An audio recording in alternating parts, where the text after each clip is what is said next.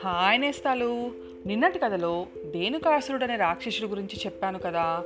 ధేనుకాసురుడు వాడి బంధువర్గము అందరూ చనిపోయినప్పటికీ ఇంకా చాలామంది రాక్షసులు బతికే ఉన్నారు. చూసారా నేస్తాలు? శ్రీకృష్ణుడు బలరాములు కలిసి ఎంతోమందిని చంపేసినా చంపేసిన ఇంకా మన శ్రీకృష్ణుని చంపటానికి రాక్షసులు పుట్టుకొస్తూనే ఉన్నారు. ఆ మిగిలి ఉన్న రాక్షసులందరూ శ్రీకృష్ణ బలరాముల మీద ఎప్పుడు ఎప్పుడు పగ తీర్చుకుందామా అని సమయం కోసం ఎదురు చూస్తూనే ఉన్నారు.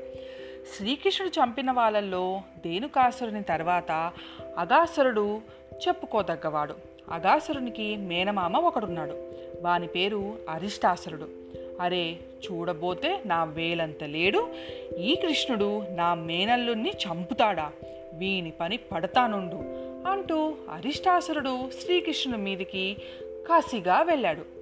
కసిపోని ఉన్న అరిష్టాసుడు ఒక ఆంబోతు రూపం ధరించి వాయువేగంతో కృష్ణుని మీదకి భయంకరంగా తలపడ్డాడు.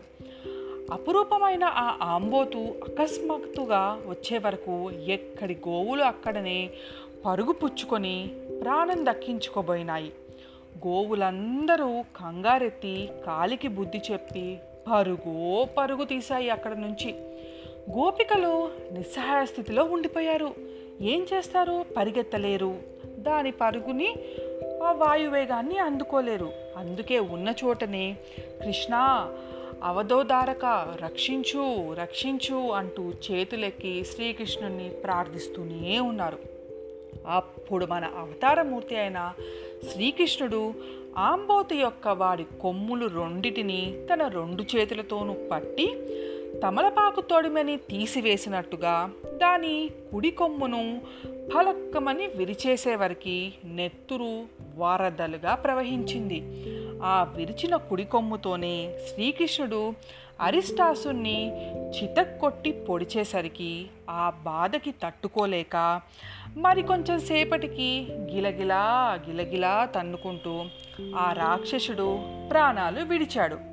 దుష్ట సంహారం కోసం జన్మించిన శ్రీకృష్ణుని చేతిలో ఈ విధంగా అరిష్టాసుడు కూడా చనిపోయాడు. మరి ఇకనైనా రాక్షసుల గోలకు శ్రీకృష్ణుడికి తప్పిందా లేదా?